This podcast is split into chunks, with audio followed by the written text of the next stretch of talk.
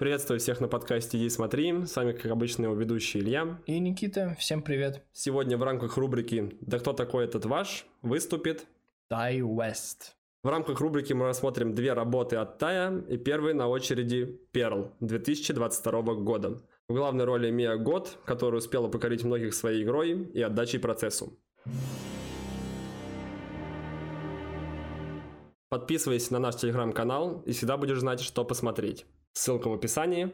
А также слушайте нас на вашей любимой платформе стриминга, будь то Яндекс Музыка, Apple Podcast или же даже Castbox. Там мы, кстати, тоже выходим. Да-да. Для начала скажу пару слов о режиссере. Как и многие, Тай начал в 2001 году с короткометражек в жанре хоррор, в которых он был и режиссером, и сценаристом, и продюсером, и монтажером, и даже сам занимался операторской работой. Прошло несколько лет, и Тай стабильно начал выпускать полнометражные картины, все в том же жанре ужасов. Работы не обретали большого количества зрителей и не славились своими высокими оценками, но режиссер стоял на своем. Возможно, вам знакомо название как «Азбука смерти» или же «Зло», которое в оригинале называется просто VHS. Вот так он в России стал «Злом», который пишется еще большими буквами и через слэш. Старый довольно фильм ужасов, но вот «Азбуку смерти» я смотрел, и «Зло» первую часть я тоже смотрел, как ни странно. Далее наш фанат хорроров перешел на производство сериалов, возможно, нужны были финансы, а может быть, действительно нравилось. Участвовал в таких сериалах, как «Крик», «Сосны», «Изгоняющий дьявола», «Ординатор» и еще порядка 7-8 разных проектов. И вот мы плавно подходим к нашему пациенту сегодняшнему. В 2022 году выходит фильм ужасов с незамысловатым названием X. А так как я довольно-таки люблю хорроры и слэшеры, просмотр не заставил себя долго ждать. Потом мы узнаем, что Тай задумал трилогию, и это второй фильм. Осталось дождаться еще два, и второй фильм из серии выходит в конце того же года под названием «Перл». Мы, конечно же, с Никитой его смотрим, и это действительно круто. Именно с этого момента Мия Год засела в моей голове как действительно талантливая актриса, которая может выдать что угодно.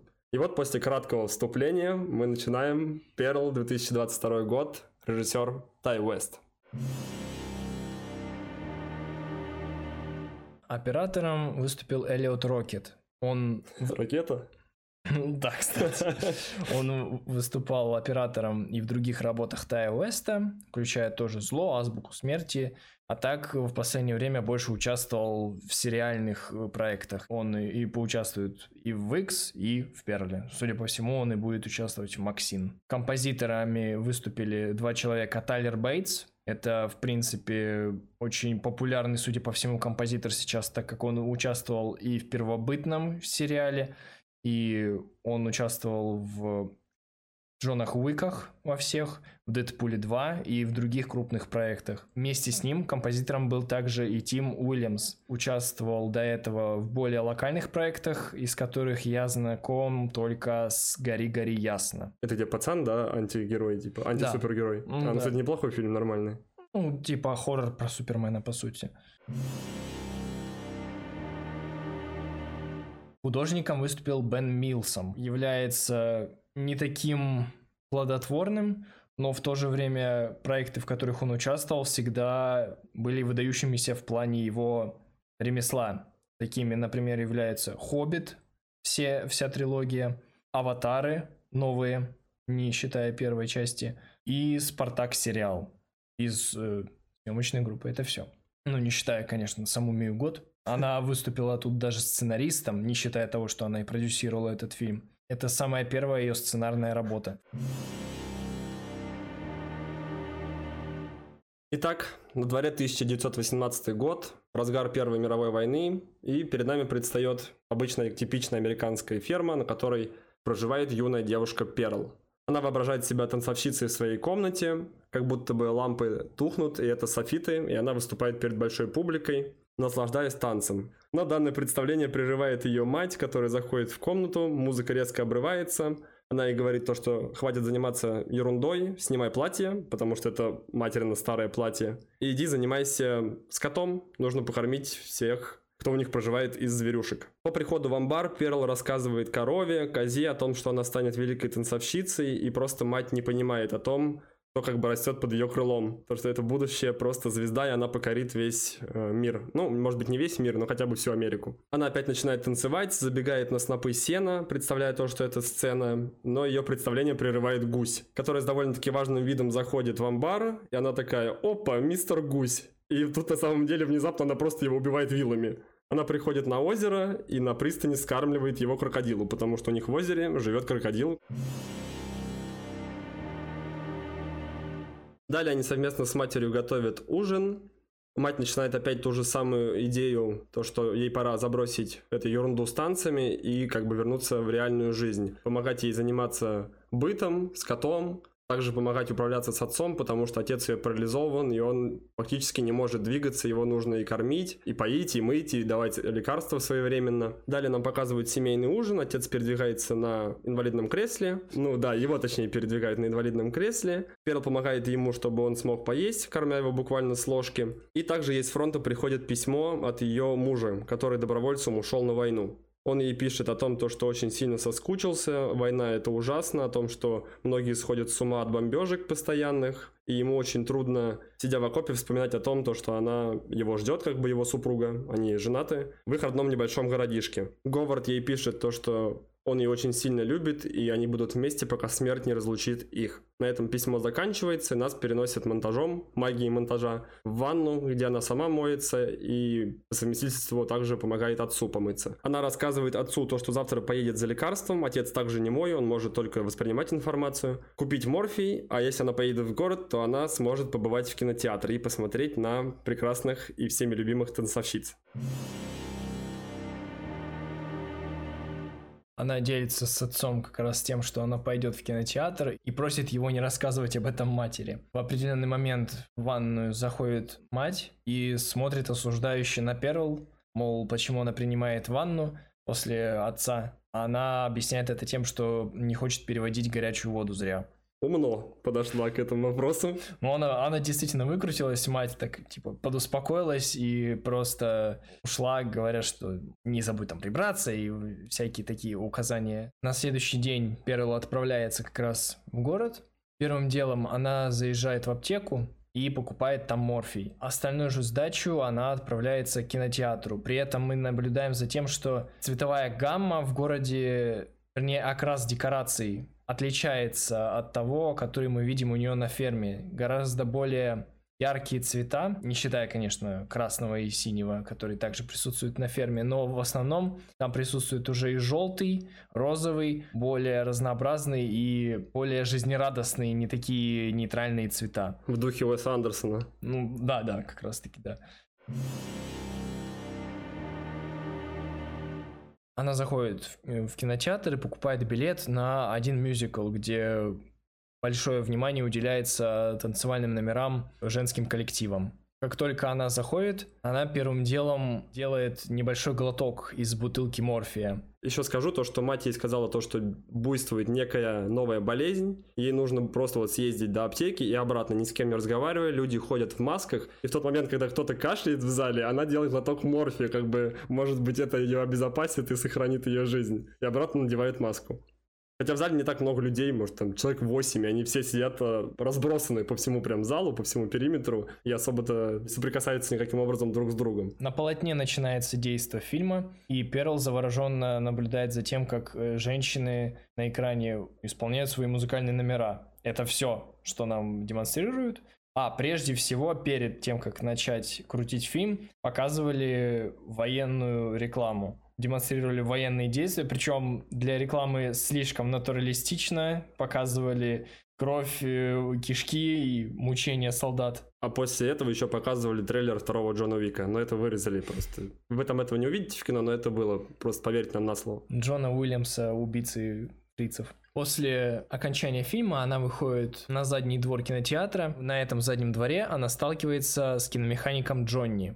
Джонни, где деньги? Он выходит покурить и предлагает э, сигарету ей. Она соглашается взять сигарету, и у них завязывается разговор по поводу того, кто чем занимается. Он рассказывает о том, что он как раз киномеханик, и приглашает ее на ночной показ, так как он может в нерабочее время после закрытия кинотеатра прокручивать себе любые пленки на экране. Она говорит, что учтет это предложение, но не факт, что сможет прийти, так как ей надо присматривать за отцом, и она, в принципе, описывает ситуацию на ферме. Говорит о том, что то, насколько она ответственно подходит к своей жизни, заслуживает уважения. Говорит, что будет рад ей в любое время. Джонни отходит в свою монтажную и приносит оттуда кадр из пленки того фильма, который смотрела Перл, и отдает ей на память. После этого Перл отправляется назад на ферму.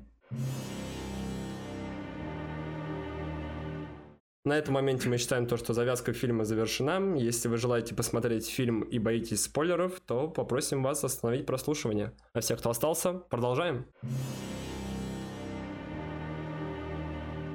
Путь на ферму пролегает через кукурузные поля. И пока Перл едет на велосипеде, в какой-то момент ветер вырывает тот самый кадр, данный Джонни, и уносит его куда-то кукурузное поле. Перл сразу же, забывая и про велосипед, просто бросает его, отправляется на поле, куда-то углубляясь все дальше и дальше в него. В какой-то момент она просто уже как будто бы заблуждается, и выходит на очищенный участок, где располагается пугало. Она подходит к этому пугалу, сначала оглядывает его, оно сделано из каких-то подручных средств, и лицо выглядит ну, довольно мрачно в связи с тем, что как устроены глаза. Перл поднимается так, чтобы оказаться на одном уровне лицами с этим пугалом, приглашает его на танец. Она отвязывает его и начинает танцевать на этом очищенном участке поля.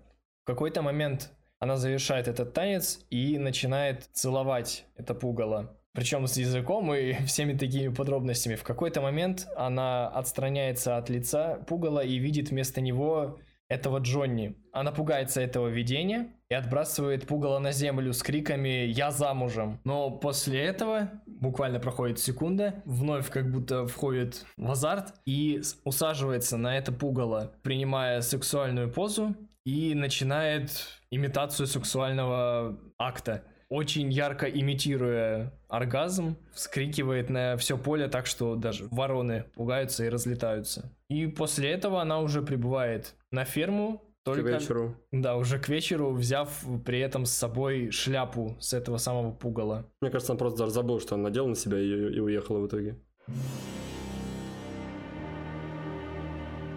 Далее Перл опять принимает ванну, отец также сидит рядом, потому что она также помогает и помыться ему, и она в какой-то момент как будто бы сомневается в том, жив ли он. Она тыкает пальцем ему в щеку и в какой-то момент берется за горло, понимает сама, и нам дают понять то, что отец жив, потому что он начинает довольно-таки хрипло дышать.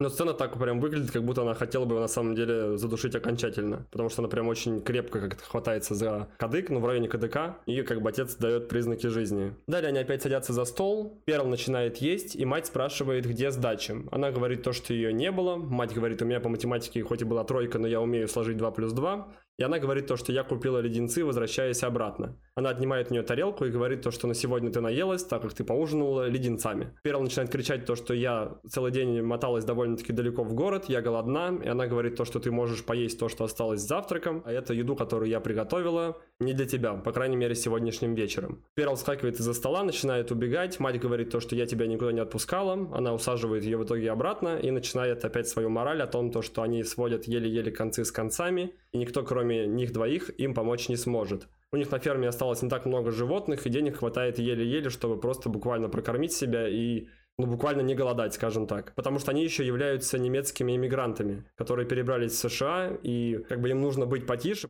потому что к некоторым иммигрантам, скажем, относятся не совсем дружелюбно. Мать говорит то, что Перл должна позабыть о своих грезах и мечтах, о своих глупых надеждах о том, что она станет великой танцовщицей, и просто заниматься делами по дому, помогать с животными, которые остались, ну и в целом с бытом по дому и с отцом, который сам себе ничем помочь не может, к сожалению. Далее нам показывают, как Перл заходит в свою комнату, мать ее отпустила в итоге, прочитав мораль. И Перл начинает молиться о том, то, что «помоги мне, Господи, чтобы я стала великой танцовщицей, и чтобы я отсюда, наконец, сбежала с этой проклятой фермы». Следующим днем приезжает сестра Говарда со своей матерью, которые живут, как мы понимаем, довольно-таки зажиточной жизнью. У них есть собственный автомобиль. Митси выходит в очень красивом платье, ну, на то время, естественно, 1918 год. И поверх нее шкура лисы. Митси выходит из машины и направляется к Перл, которая доила корову в амбаре. А ее мать приносит угощение ее матери, матери Перл, соответственно, зажаренного поросенка. Но мать говорит то, что мы не нуждаемся в подачках и не принимает его. Мать просто оставляет поросенка у входа в дом. Митси подходит, начинает спрашивать о том, то, что как у нее в целом дела. Перл говорит то, что ну, могло быть и лучше в целом. Спрашивает про Говарда, потому что он все время шел наперекор отцу, он никогда не хотел быть ему чем-то либо обязанным, и в итоге добивался всего сам, и на фронт ушел тоже, собственно, из своих предубеждений. И отчасти просто, может быть, потому, чтобы насолить своему отцу, потому что вот он такой самостоятельный, идет наперекор всему тому, чему ему говорят старшие. И сообщает ей то, что в субботу будет проходить кастинг местной церквушке, в которой будут отбирать для женской труппы танцевальной по одной девушке из каждого города. Со слов Митси, в 11 часов она должна быть там. Перл, узнав эту новость, загорается глаза, она говорит то, что я обязательно приду, я как-нибудь вырвусь и обязательно поучаствую в этом кастинге. Далее нам показывают сцену, как Перл ворует из материного гардероба очередное платье алого оттенка, и ночью тайком сбегает к Джонни. Прибегая в монтажную Джонни, он, естественно, как он и говорил, всегда на месте. Она стучится, заходит к нему в гости, он очень рад то, что она к нему пришла, и показывает ей, можно сказать, короткий порнофильм, из Европы, который он привез тайком, потому что в Америке это запрещено снимать, ну и в частности, соответственно, показывать. Перл просто в шоке, она такого никогда не видела, учитывая временные рамки, соответственно. Он все-таки верит в то, что она может стать великой танцовщицей, просто ей нужно отсюда уезжать в Европу. Там более свободные люди, культура развивается более обильно и семимильными шагами по сравнению, чем в Америке. И есть лишь один шанс, потому что молодость одна, и нужно попробовать себя во всем, либо же ты останешься на своей ферме. И Перл в какой-то момент бросает такую фразу, рассуждая о том, что она не может бросить своих родителей, тем более отец в таком положении, и она говорит, вот бы они умерли. На что Джонни на самом деле пугается, мне кажется, этой фразы, он у нее переспрашивает, что ты сказала? И она такая, нет, ничего, все нормально. Вернувшись домой чуть позже, все той же ночью, она услышит, как мать плачет у себя в комнате. Она аккуратно подсмотрела за этим и вернулась обратно к себе. На следующее утро нам показывают сцену, как Перл везет своего отца к пристани, где уже живет нам известный крокодил. Миссис Крокодайл. И она пододвигает его коляску все ближе к краю, рассуждая о том, то, что Говард не должен был ее бросать здесь в таком отчаянном положении и уходить на фронт. Он должен был увезти ее с этой фермы, так как он знал, что ей здесь некомфортно, и она всеми силами пытается пытается отсюда выбраться. Но в итоге он ушел на фронт, будучи себе уверенным, то, что это правильное решение. И она говорит отцу такую фразу, что я не хотел бы себя чувствовать той дочерью, которая тебя бросает здесь. И она потихоньку толкает его к краю. Мы видим также в кадре, как потихоньку подплывает крокодил к окраину пристани, и передние колеса уже практически остаются на краю, как мать окликивает Перл. Она просто увидела в окно то, что она везет отца на пристань. Мать спрашивает у Перл, что она делает. Она говорит, ничего, просто разговариваю с отцом. Крокодил в этот момент с кадра пропадает. Возможно, он понял, что сегодня еды, увы, не будет. Придется подождать. Мать говорит Перл то, что пора отца возвращать обратно домой. Нечего ему тут как бы прохлаждаться особо. И Перл спрашивает, почему ты меня ненавидишь? Мать отвечает Перл то, что я хочу лишь как лучше. Получать желаемое – это не так важно. Нужно и важно иметь использовать то, что у тебя есть. В этом и есть как бы суть, чтобы стать счастливой. Но Перл это особо не понимает, потому что использовать то, что у нее есть, это значит остаться на ферме как бы и здесь прожить до конца своих дней, что ее в корне не устраивает, соответственно. То есть нам дают понять создатели фильма то, что у них отношения все больше и больше обостряются, и она действительно потихоньку начинает ее просто ненавидеть. Ну, хотя мать тоже не особо к ней лояльно относится, она постоянно ее пилит, говорит то, что ты ничего не делаешь, только постоянно тонешь в своих грезах танцевальных, и все в таком духе. Доставив отца домой, Перл отправляется по делам со скотом и заодно проходится по округе, сталкиваясь уже с крокодилом, и она находит гнездо с яйцами крокодила. Она забирает одно яйцо и отправляется с ним в амбар. В амбаре, поднявшись по лестнице на верхний ярус, она раздавливает яйцо крокодила, выдавливая все содержимое на солому. И в момент раздавливания яйца у нее в голове возникает образ мужа Говарда. Дома за ужином наблюдаем гробовое молчание за столом. Но в какой-то момент мать достает постер, не знаю, как это назвать. Буклет. Буклет Э, с изображением фильма, на который Перл ходила в кинотеатр, который она ранее прятала в той самой шляпе с пугала. И она выкладывает его на стол, демонстрируя Перл то, что она знает о том, чем она занималась в городе. Перл сначала не находится, что сказать, но мать ей особо и не дает как-то высказаться по этому поводу и начинает ее вновь отчитывать о том, что она занимается пустыми бесполезными делами, о том, насколько она вредит себе и всей семье, растрачивая все свои силы и мысли, и время на свои грезы о том, чего никогда не произойдет. В этот момент Перл вскакивает со стула и начинает не столько злостно, сколько умоляюще кричать матери о том, что она так больше не может жить на этой ферме, и она боится того, что ее жизнь превратится в ту жизнь, которой живет ее мать. Перл рассказывает о прослушивании в субботу, то, что она обязательно туда пойдет и покажет, на что она способна. Мать спрашивает, для чего ты туда пойдешь, и Перл отвечает узнать на то, насколько она хороша. Мать на эту фразу говорит «хороша для чего?» И Перл, оглянувшись вокруг дома, говорит о том, что для чего-то большего, чем вот это все. И тут Перл обещает, если вдруг она провалится на этих отборочных этапах, то она вернется на ферму и будет жить здесь всю свою жизнь вместе с матерью и больше об этом никогда не заикнется. Но мать стоит на своем, говорит о том, то, что может быть и мы для тебя не столько хороши, сколько тебе нужно было бы. Она говорит о том, то, что она вышла за человека замуж, и в итоге теперь она является не его женой, а больше его матерью, потому что ей приходится прислуживать за ним и помогать ему во всем для того, чтобы он просто мог дальше существовать. Также мать говорит то, что Перл больна, что она может навредить кому-то, она думает то, что она занимается своими делишками, никто этого не видит, но мать говорит о том, то, что она во всем в курсе. И в конечном итоге она может кому-то навредить, намекая на то, то что Перл тлеет истинная злоба, которая в итоге может вылиться во что-то страшное и навредить э, окружающим.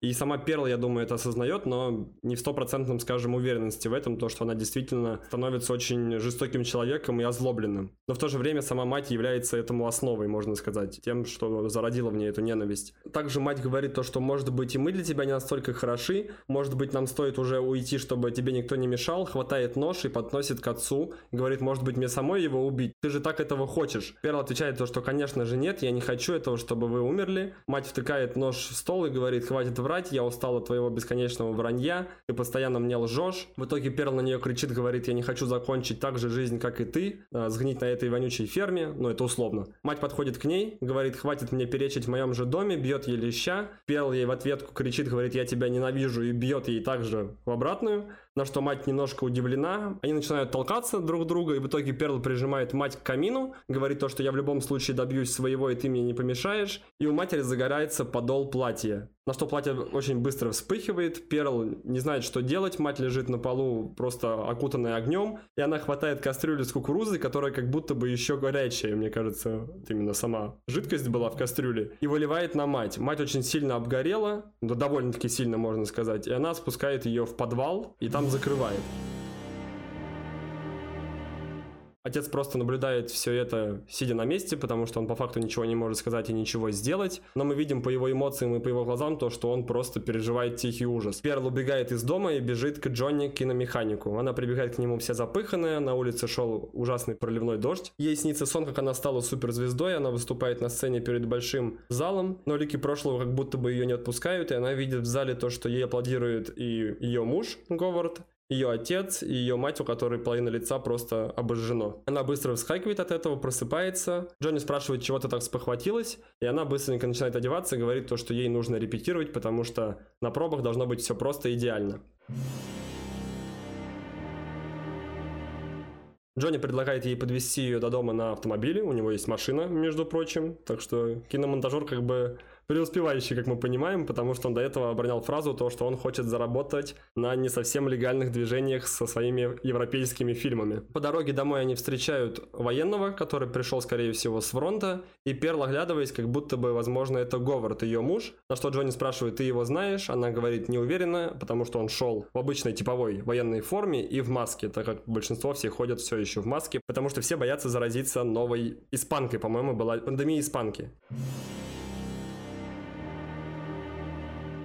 Джонни привозит и высаживает Перл. Она говорит ему о том, чтобы он подождал ее здесь на улице, мол, дай ей собраться, и забегает в дом. Прежде всего, Джонни обращает внимание на свинью, зажаренную, оставленную у входа той же матери Говарда. И нам показано, что свинья уже начала гнить. Перл забегает в дом и первым делом обращает внимание на своего отца. Подбегает к нему и говорит о том, что она скоро его помоет. Она отвозит отца в другую комнату и говорит о том, что он может заходить. Мол, пошли, я познакомлю тебя с отцом. Она заводит его в эту комнату и показывает ему отца. Джонни снимает шляпу, ту самую с пугала, которая была с Перл все это время у него, здоровается, выражает свое уважение к отцу. Особо много не растрачивая на эту сцену времени, Перл сразу же говорит ему о том, чтобы они пошли к ней в спальню. Там она начинает с ним целоваться и хочет приступить к половому акту. Но слышен какой-то шум с первого этажа. Джонни это беспокоит, и он говорит Перлу о том, что ей стоило бы посмотреть, что там происходит. Она отмахивается от этого. В итоге Джонни настаивает на этом и сам спускается вниз. Проходя на кухню, он обнаруживает опрокинутую кукурузу, оставленные тарелки с едой, и очень озадачен тем, как все обставлено на кухне в данный момент, как все брошено. И к нему за спину приходит Перл и говорит о том, что, мол, это шумела собака, которую она оставила в подвале. Она заперла ее там, потому что она ранее как раз опрокинула всю еду на кухне. И Перл говорит о том, что пойдем, я покажу тебе нашу ферму, наших животных. Она заводит его в амбар и начинает э, знакомить. У них на этот момент на ферме остались только коза, корова и одна овца. У них у всех троих есть имена, и Перл рассказывает о том, что раньше у них было гораздо больше животных, но в определенный момент начался кризис, и им пришлось распродавать много животных, некоторые поумирали от болезни, и на данный момент они пытаются как-то растянуть и выжить, пользуясь только этими тремя. Джонни спрашивает ее о том, а как зовут собаку. Перл, совсем не вспомнив о том, что говорила ему ранее, говорит о том, что у них нет никакой собаки. А у нас нет собаки. Как так? Ты же вот говорил, что ты закрыл ее. Она такая, ах, ну да. Да. Она, она даже и не придумывает, как отговориться, мол, она настолько озадачена осознанием своей ошибки, и Джонни понимает, что что-то явно не так, но решает особо не углубляться в это, не понимает, судя по всему, а он определенно не понимает, насколько все страшно, и так непринужденно смотрит на свои часы, и говорит, ой, ну, слушай, мне уже пора, уже первые показы утренние, мне надо возвращаться на работу желает ей удачи на пробах и говорит о том, что увидится с ней потом. Перл пугается и спрашивает его о том, что он уедет без нее в Европу, он бросит ее здесь, оставит. Он говорит ей о том, что нет, ничего такого, ей не о чем волноваться. Она кричит на него, вопрошая о том, что она сделала не так, что случилось, почему он вдруг сбегает. И Джонни в итоге говорит ей о том, что она его пугает. На этом он обрубает весь диалог, она просто замолкает, ей нечего сказать, ему также нечего сказать, и он отправляется к своей машине. Хотя до этого он обещал ей, что они вместе уедут в итоге в Европу. Подходит к машине, усаживается, заводит ее. Напоследок он оглядывается на амбар, где он оставлял Перл. С того ракурса, в котором стоит камера, нам ничего, кроме его и амбара с открытой дверью, не видно. Но тут э, слева возникает Перл с вилами и говорит о том, что он не бросит ее здесь, он не посмеет помешать ей вырваться из этой фермы, мол, никто, ни Говард, ни мать, ни он не помешает ей высвободиться и пронзает его вилами. Дважды. Ну да, дважды. Он уже на тот момент завел машину и даже включил передачу. Он мертвым падает на, и надавливает на педаль, в результате чего машина продолжает ехать. Доехав до какого-то момента, машина останавливается, из нее вываливается уже еле передвигаясь Джонни. Перл подбегает к нему с вилами, и он просит ее остановиться, но она кричит о том, что, мол, он ей никак не помешает, никто ей больше не помешает, и пронзает ему голову вилами.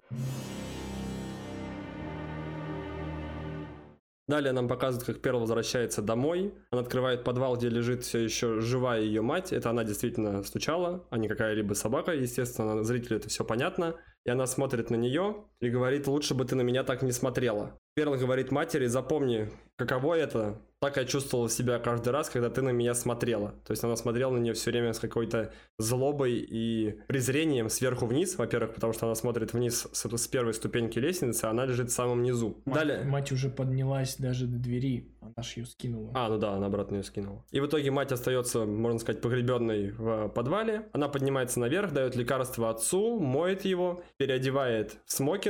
Сама также переодевается в платье для выступления. Ну, не для выступления, а для проб подходит к отцу и говорит ему фразу «лучше бы ты на меня так не смотрел», потому что он, он на нее смотрит все так же с ужасом, потому что ему действительно страшно, он знает, что случилось с матерью, просто он не мог ничего сказать. И по факту никаким образом дать какой-то знак тому же Джонни, чтобы он пораньше брал в ручки в ножки и, и бежал отсюда. В итоге Перл подходит к отцу и душит его простыней, либо наволочкой, и в итоге отец умирает, потому что он и так буквально, можно сказать, доживал последние свои дни. Отправляет автомобиль и Джонни непосредственно в автомобиле в реку, говорит то, что все, Джонни, пока, и приходит на пробы. Митти уже там сидит и ждет своей очереди, девушки сидят по двое на стульях, и их по одной вызывают, дабы показать свое мастерство и талант. Митти желает удачи Перл, говорит, давай, я в тебя верю, подруга. Она говорит, просто утверждающе то, что да, это должна быть я и никто и другая. Митти так на нее немножко косо посматривает, но в итоге, как бы, ну, такая, ну ладно, как бы, не пожелаешь мне удачи, ничего страшного. Выбегает какая-то девушка, вся в слезах. Митси говорит то, что она ее знает, и говорит то, что некоторые люди думают, что они дар божий, но в итоге получают по заслугам. Хотя она в целом не хотела бы так выражаться, потому что эта девушка по совместительству работает медсестрой, и она помогает прибывшим военным. Я так понимаю, что военной медсестрой. А может быть просто в разгар пандемии. Также Митси говорит то, что ей ужасно страшно, вдруг над ней будут смеяться, она этого просто не переживет. И спрашивает, как тебе, Перл, не страшно? И Перл отвечает ей, думаю, я привыкла к подобному чувству, то, что она постоянно жила в страхе перед своей матерью. В итоге Митси уговаривает Перл поменяться местами, потому что она еще не до конца собралась и готова. Перл соглашается и вызывает следующую девушку, и очередь подступила фактически Перл. Она выходит, начинает свое представление, сидят четверо жюри, и она начинает танцевать на сцене, выдавая, как она говорит, лучшие ее номеры, лучшие ее выступления. Также нам показывают рисовку ее воображения, то, что с ней выходят вместе еще танцевать около семи девушек, они, то есть, одновременно повторяют одни движения, как будто они уже целый ансамбль, но на заднем фоне происходит война, гремят взрывы, потом вроде бы уже победа и гремят фейерверки. После ее окончания представления, в итоге ее как будто бы возвращает обратно в реальный мир. Это обычная сцена в церкви, там, естественно, на заднем фоне никакой войны не происходит. Глава жюри говорит то, что все-таки, наверное, нет. Мы ищем что-то другое, такое у нас уже есть. Перл начинает просто рыдать и говорить о том, то, что это мой последний шанс, вы просто меня не понимаете, как вы можете так меня просто отвергать. Она видит в лицах жюри всех тех, кого она убила, то есть своего отца, свою мать, мать, Джонни и своего мужа, который все еще на войне. Они говорят все то же самое, отрицая то, что она такая вот уникальная и избранная, и, к сожалению, она не подходит для дальнейших гастролей их трупы. В итоге она сидит, ревет на ступеньках. Довольно классно подмечен кадр, потому что красная дверь, и она сидит тоже в красного оттенка платье. Подходит Митси, обойдя церковь, потому что это была как бы главная вход, а она сидит на запасном, можно сказать. Говорит то, что успокойся, это все не так уж и влиятельно и важно для жизни, будет в твоей жизни что-то более грандиозное, и они вообще в целом ничего не понимают в танцах. Она в итоге приглашает ее проводить до дома, Перл соглашается, и они приходят в дом, где Митси также обращает внимание на свинью, которая уже практически полностью разложилась, там ползают опарыши и всякого рода живность завелась. Митти задает сама себе вопрос, это что наша свинья, но и в итоге игнорирует ее и заходит в дом. Они садятся за стол на кухне, где все уже Перл убрала и как бы никаких следов не осталось в целом. Они усаживаются вместе за стол. Митси все еще продолжает говорить то, что не стоит принимать все это близко к сердцу. А Перла отвечает, ты не понимаешь, мне не здоровится. На что Митси передергивается и говорит, не подцепила ли ты что-то, ну, в рамках того, то, что сейчас действует масочный режим, и многие болеют. Она говорит, нет, ты не понимаешь, это не про это. И она такая успокаивается и говорит, фу, как хорошо, что ты не заболела. Так как буйствует испанка в стране, она еще не знает, что речь пойдет еще о более серьезных вещах. Хотя бы не заразный. Митси спрашивает у Перл, разговаривала ли она по этому поводу с Говардом. На что она отвечает нет, я боюсь, что вдруг он меня испугается, как и многие, и как бы отвернется от нее совсем. Но Митси в этот момент предлагает выступить в роли Говарда и говорит, можешь поговорить со мной, представляя то, что я, это и есть Говард, как будто бы он сидит напротив тебя за одним столом. И на этом моменте наступает финальный монолог Перл. Настолько он прекрасен и ужасен одновременно, то что многие зрители с этого просто, ну, офигели, можно сказать, ее актерской игры, насколько она талантлива и насколько она сильно отдается своему ремеслу. Все начинается с того, что она просто здоровается с Говардом, говорит о том, как она по нему скучает, но в какой-то момент срывается и начинает обвинять Говарда в том, что он ее бросил на этой ферме. Говорит о том, что когда она встретила его, она влюбилась в него и надеялась на то, что он ее вытащит из этой Ямы. из этой ямы, из этой рутины на ферме, из этой жизни, которая обрекает ее навсегда остаться здесь и никуда больше вообще не передвигаться, никуда не уезжать. И заниматься, ну, одним определенным делом, просто потому что она вынуждена, а не потому что хочется. Она начинает вспоминать момент, когда она забеременела от Говарда, о том, как у нее произошел в итоге выкидыш, о том, как она была счастлива этому выкидышу, потому что она не хотела ребенка. Она осознавала этого ребенка как еще одну обузу, как еще одну причину, своеобразный якорь, который еще сильнее привяжет ее к ферме и не даст ей куда-либо сдвинуться. Она сказала о том, как она ненавидит Говарда за то, что он решил уйти на войну и бросить ее здесь наедине с матерью и отцом. И в итоге она проговаривается о том, что она буквально убила мать, убила отца и рассказывает о том, что она и убила заодно Джонни. Также она говорит и обращается к нему, почему ты меня бросил, Говард, я такая жалкая, вы все такие идеальные, Господь к вам щедр, обращаясь к Митти и подобным ее семьям. У них все идеально, у них прекрасный достаток, и в семье царит мир да любовь, а у них вот все наоборот. И она говорит то, что Бог от нее как бы отвернулся и никогда не слышал ее молитв. Хотя она часто его просила о том, чтобы он ее вытащил отсюда и помог стать действительно стоящей танцовщицей. Также она признается в том, то, что ты, Говард, меня бросил, и у нее даже появляются иногда мысли о том, что она хотела бы убить его. Она говорит то, что я боюсь, что ты никогда не вернешься домой, ты испугаешься меня, потому что я есть страшный человек. Поначалу она говорит то, что убивала маленьких зверюшек, и они в целом как будто бы ничего не чувствовали, и это было очень легко. Ей страшно это признавать, но ей было от этого весело и радостно, можно сказать, потому что приносила ту долю эмоций, которая особо не перевешивала те негативные эмоции, которые постоянно возникали из-за ссор с матерью, о том, что она никогда ее не понимала и не пыталась даже понять, и воспринимала ее грезы как просто какую-то ерунду, от которой стоит отказаться, можно сказать, в раннем юношестве. Она также говорит, вспоминая письмо, то, что я надеюсь, ты был серьезен, говоря, пока смерть не разлучит нас, и мы действительно с тобой будем вместе до тех пор, пока кто-то из нас не скончается. А может быть, мы, как в сказке, умрем в один день. Также Перл говорит, что ей хочется очень быть любимой. Мне сейчас так тяжело без этого. И так как она в итоге проговорилась о том, что она действительно убила своих родителей, то Митти просто сидит... То, что она сидит в шоке, это ничего не сказать. Она пытается просто аккуратно уйти, потому что понимает, что Перл действительно не дружит с головой. Фактически у нее проблемы с психикой. Перл спрашивает у Митти, ты меня боишься? И Митти так аккуратненько отвечает, нет, нет, конечно же нет, Перл, мы с тобой хорошие подруги, ты что? Ты жена моего родного брата, я ни в коем случае, я просто пойду, мне уже пора, потому что мама вдруг меня будет искать, ну такие, то есть детские отговорки. Но Перл, как мы знаем, чувствует ложь за версту, так как уже было с Джимми непосредственно. Также Перл поздравляет ее с тем, то, что ее выбрали в труппу. Митти начинает сначала это отрицать, но в итоге даже на отборах, когда Перл стоял на сцене, глава комиссии говорил то, что нам нужна жгучая блондинка. То есть он описывал девушку именно так, как непосредственно выглядит сама Митти. Митти такая очень мнется, говорит, да нет, Перл, ты что, меня не выбрали, это все ерунда. Я так понял, Юрию, они не выбрали. Она же... Нет, а в итоге она говорит, да, ладно, спасибо. Потому что она... Подыграть, понима- типа, ей? Да. А, ну может быть, я хз. Я опираюсь на ее реакцию. Типа, вначале она в недоумении, мол, это меня не выбирали.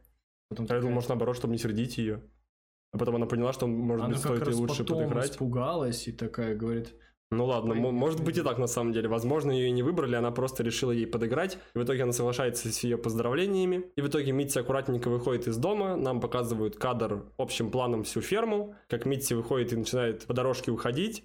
Но Перл хватает топор и идет буквально за ней по пятам. Митти начинает бежать, но это все выглядит довольно-таки неуклюже. Плюс она на каблуках, и в какой-то момент она спотыкается, и Перл ее настигает. Она наносит ей пару ударов топором, в итоге Митси падает, говорит о том, то, что это будет наш секрет, пожалуйста, только остановись. И Перл начинает повторять слова своей матери о том, то, что то, чего я хочу, уже не важно. Главное извлечь лучшее из того, что у меня уже есть. То есть она опираясь на слова матери, которые она говорила ей на пристани, когда еще она хотела, возможно, скинуть отца крокодилу, как бы, можно сказать, выстреливает окончательно. И она пользуется именно тем, то, что у нее есть. Вот у нее есть топор, и есть угроза, которую нужно устранить. Потому что она ну, со стопроцентной вероятностью побежала бы домой, все это рассказала, и в итоге Перл бы просто забрали в дурку, либо в тюрьму. И после того, как она зарубила Митси, нам... Зарубила. Она правда ее зарубила. Ну, это факт. Нам показывают монтажом, как она избавляется от трупа Митси, она разрубает его. Прежде всего, она отрубает ей голову и скармливает ее аллигатору. После этого она спускается в подвал, там она находит труп своей матери, но у нее в голове мать жива, примиряется с ней якобы. Она подходит, обнимает ее, мол, все в порядке, мать рада ее видеть, она ее любит, она ее также любит в ответ. Но на самом деле это труп. Она усаживает наряженный труп матери за стол, она усаживает отца труп за стол, накрывает его той прогнившей свиньей и обставляет другими блюдами. И уже к моменту, когда вся эта трапеза готова, возвращается Говард. Внезапно. Приезжает машина с военными, да, он вернулся с фронта живым и невредимым. И вот нам показывают, как он входит в дом на ферме, проходит на кухню и видит всю эту картину трупов, еду, которая прогнила, везде плесень, наверное, запах стоит просто невероятный. Соответствующий.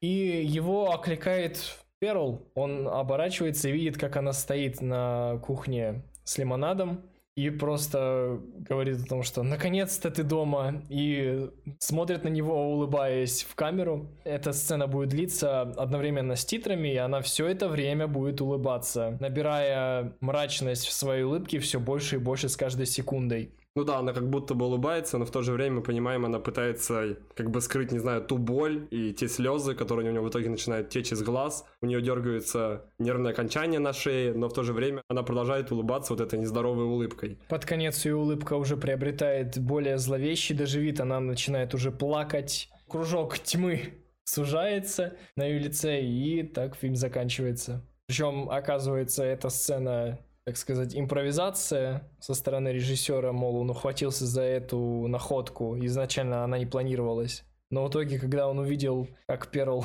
старается... На что, возможно, Мия Гот, он решил вставить это в финальный монтаж. Ну, что я считаю, было супер крутым решением. Это да, очень, очень хорошо попали. Попрощавшись с Мия Гот и, соответственно, с Перл, Какие у нас в итоге впечатления? Не знаю, мне фильм с первого просмотра очень понравился. Мы вот его недавно пересмотрели, так сказать, освежить перед подкастом. И у меня все те же самые положительные впечатления. Фильм настолько прекрасен, насколько он и ужасен. Но это в хорошем, естественно, ключе. Что касается самой картины и ее подачи. Изначально я хотел бы, наверное, отметить то, что фильм очень красиво снят. Декорации, одежда, прически, шрифт, который используется в начальных титрах, в конечных, все подобрано в духе беззаботных, можно сказать, ну, отчасти беззаботных, да, у кого-то чуть более, у кого-то война шла, 20-х, 30-х годов. Вот этот переход в конце, когда кружочек смыкается, это тоже дань уважения старому кинематографу, потому что раньше это очень часто использовалось, а как в Джеймс Бонде. Я думаю, вы поняли, о чем я говорю. Что касается города и фермы, они выкрашены довольно-таки яркие оттенки. Ферма, может быть, да, чуть менее пестрит оттенками, но город просто он весь. Даже трубы отопительные, либо водопроводные, покрашены в яркие оттенки, желтые, голубые, розовые. Чего не сказать о их убранстве внутри дома. Оно довольно-таки серое и пессимистичное. Не сказать, что оно прям супер какое-то мрачное, там все в черных тонах, но оно очень сильно контрастирует на фоне остальной цветовой гаммы, которая окружает их мир. Очень зеленая трава. Что? Как будто приглушенный фильтр такой. Голубое очень небо, крайне зеленая трава, очень яркий насыщенный оттенок красного, который часто контрастирует с ее одеянием. Отдельно хочу спасибо выразить композитору, который написал очень подходящую и грамотную музыку, которая только добавляет напряжения и того саспенса, который хотел создать автор в своих сценах, особенно со сценами диалогов, либо же сцен убийства, оно прям вот как ни на есть классно подходит, и это не песни, это просто музыка, написанная, как я понимаю, отдельно для этого фильма. Приятным бонусом также станут отсылки к X, если кто-то смотрел уже его изначально, а потом посмотрел Перл, потому что они выходили один за другим и не в хронологическом порядке, потому что это, можно сказать, фактически приквелом является. И мы можем то там, то здесь наблюдать этот X, в частности, допустим, на сцене, когда она выходит на центр, и также центр обозначен буквой X, этот X присутствует на воротах амбара. Да. Его, его достаточно много, на самом деле, если присмотреться. Ну, в общем, это приятно наблюдать, когда ты посмотрел уже предыдущую картину, которую мы обсудим в следующем подкасте. Так что подписывайтесь. Теперь, что касается актерской игры, ну, тут Мия Год просто выше всех похвал. 90% фильма держится на ее игре, потому что она здесь главное действующее лицо. 90% хронометража оно фокусируется именно на ней, но в то же время не стоит умилять актерской игры. Ну, ее подруги, она довольно-таки посредственная, ну, ей тоже в целом верилось. Но вот что касается матери, ты действительно веришь, что, что она такой деспот, хотя в то же время ты можешь понять, потому что она росла очень трудные времена, и ей действительно приходится просто буквально выживать. Они эмигрировали из Германии в Америку, где не ко всем хорошо относятся иммигрантам, в частности, учитывая временные рамки. Там но даже она говорила, что у одного германского фермера сожгли все. Да, а у них в целом все плюс-минус в порядке, и они даже не голодуют. Так что грех на это как бы жаловаться. Плюс отец, которого сыграл Мэтью Сандерленд, который буквально играл просто частью своей мимики, которая у него осталась не парализована, и глазами, но ты видишь и понимаешь, как он передает тот самый ужас, когда он видит Перл во второй части фильма, потому что она буквально на его глазах, можно сказать, убила мать и скинула в погреб и ушла из дома, и он остался просто сидеть и ждать, я не знаю чего, вернется ли она, убьет ли она его или же нет, просто, то есть вот этот тихий ужас, который в его глазах проявляется, он очень классно отыгран, и за это тоже спасибо. О чем сам фильм?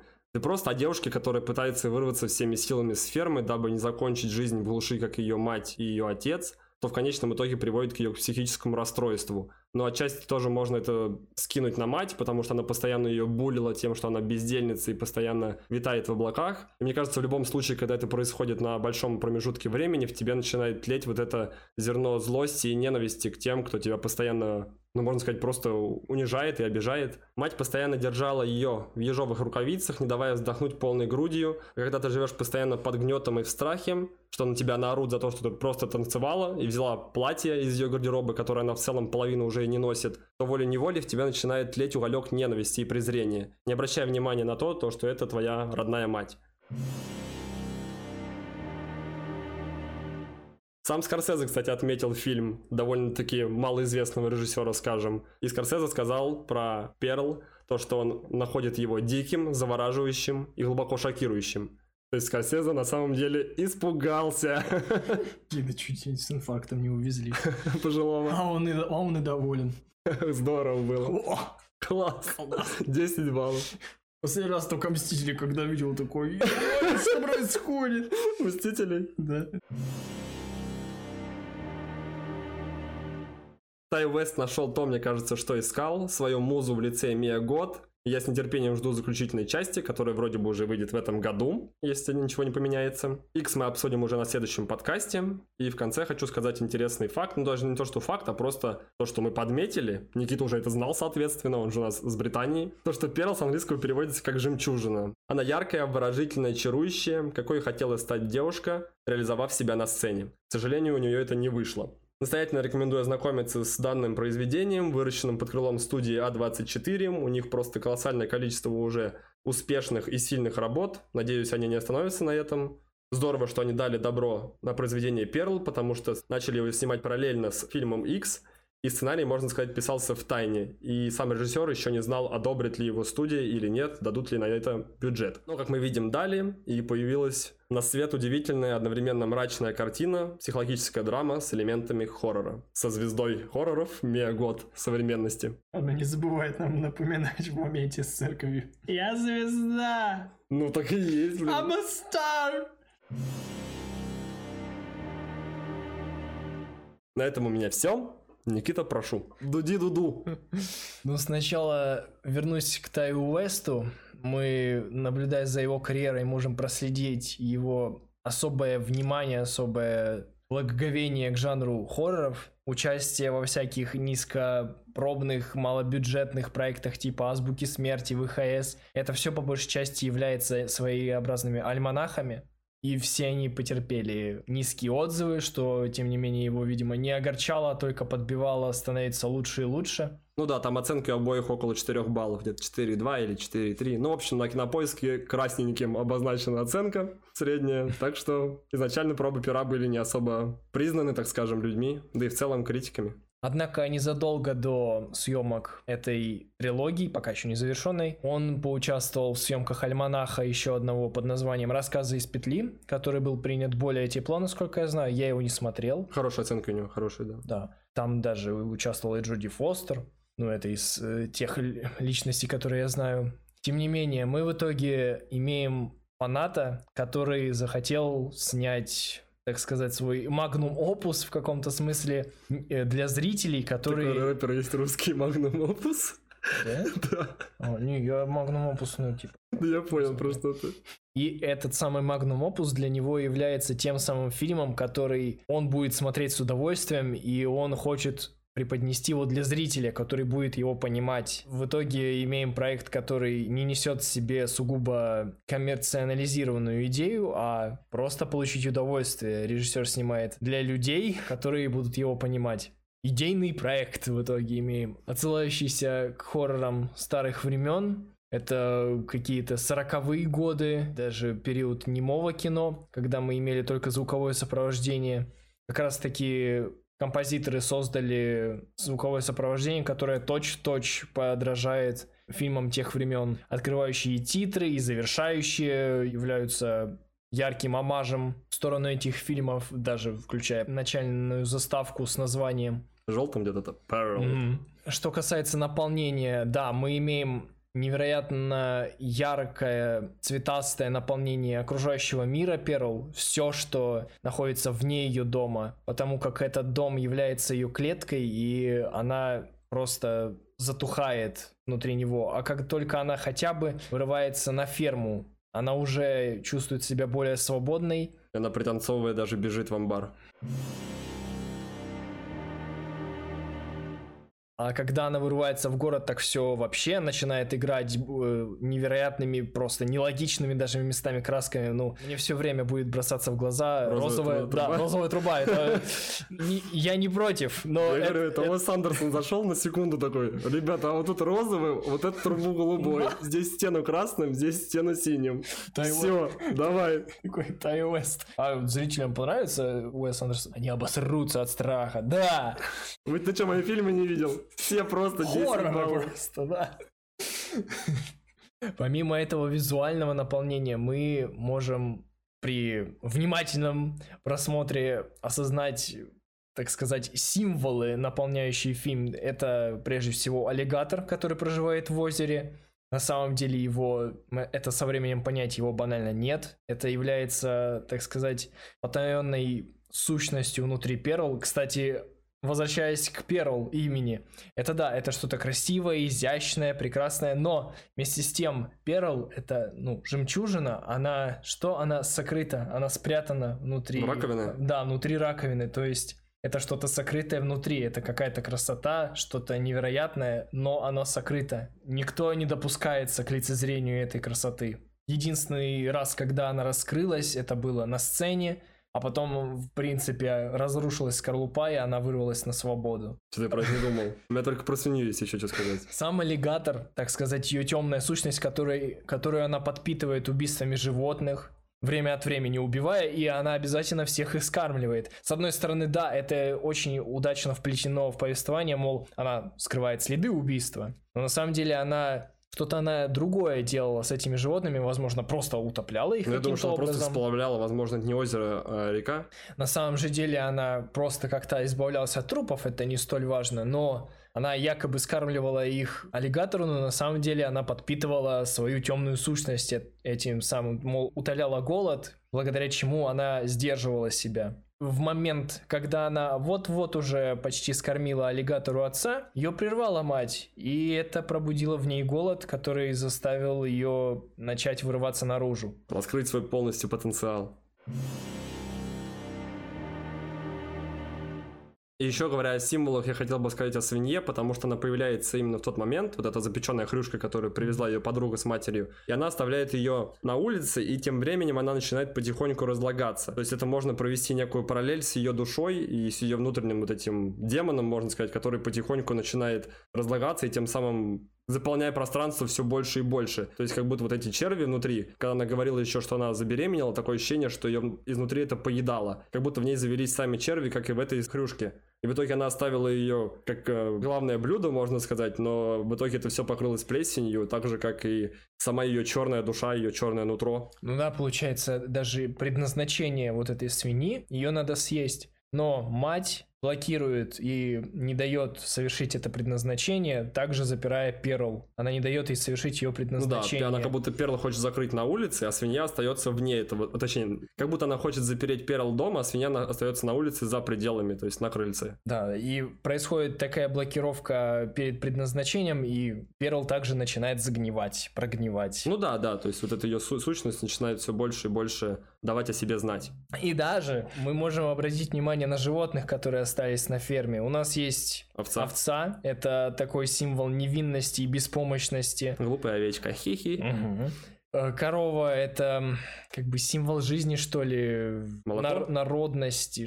Я, я не знаю, как кратко сформулировать, но, мол, она обозначает жизнь, поддержание жизни, такой огр- огромной жизни, как совокупности всего пищи, молока для человека. Ну а коза, я, я даже не знаю, ну, коза это же дьявол.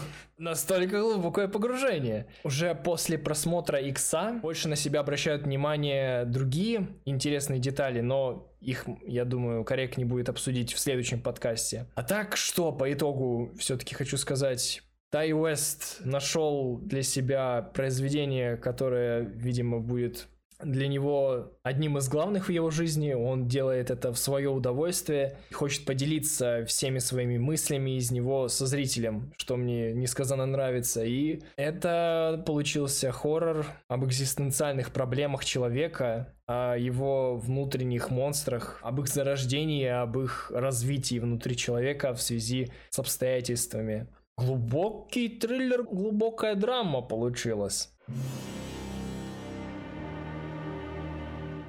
Фильм еще хорош тем, то, что в нем нет никаких скримеров.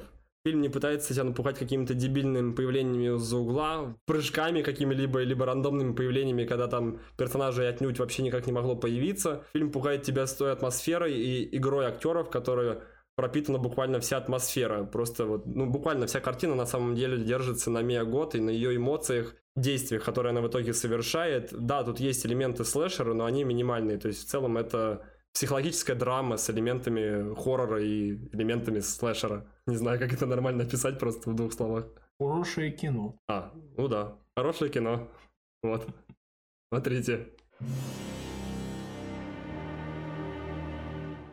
На этом у нас, пожалуй, все. Вот так мы постарались для вас разобрать Перл. Фильм, который, может быть, многие недопоняли и хотели просто обычного слэшера, но в итоге появилось что-то непонятное для некоторых. Мы постарались для вас разобрать и пояснить, что к чему и как мы считаем, потому что с Тай Вестом мы, к сожалению, лично не общались и не спрашивали, не задавали у него вопросов. Может быть, у кого-то возникнет вопрос, почему вернулся все-таки ее муж, и в итоге, как мы узнаем в дальнейшем, он остался. Но мне кажется, просто из-за банальной безмерной любви, как он ей и писал в своем письме, он не лукавил, и поэтому он только остался вместе с ней. Как бы это банально не звучало, это просто была любовь, а все остальное очень выстроено грамотно и как по книжечке на самом деле. Так что рекомендуем вам ознакомиться с данной картиной. Если вы желаете посмотреть в хронологическом порядке, посмотрите сначала его, а в дальнейшем мы обсудим еще один фильм, который будет полностью описываться словом «слэшер».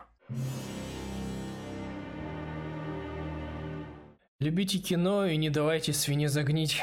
Всем пока. Увидимся, ребят. А точнее, услышимся в следующих подкастах. Подписывайтесь на телеграм-канал. Ссылка в описании.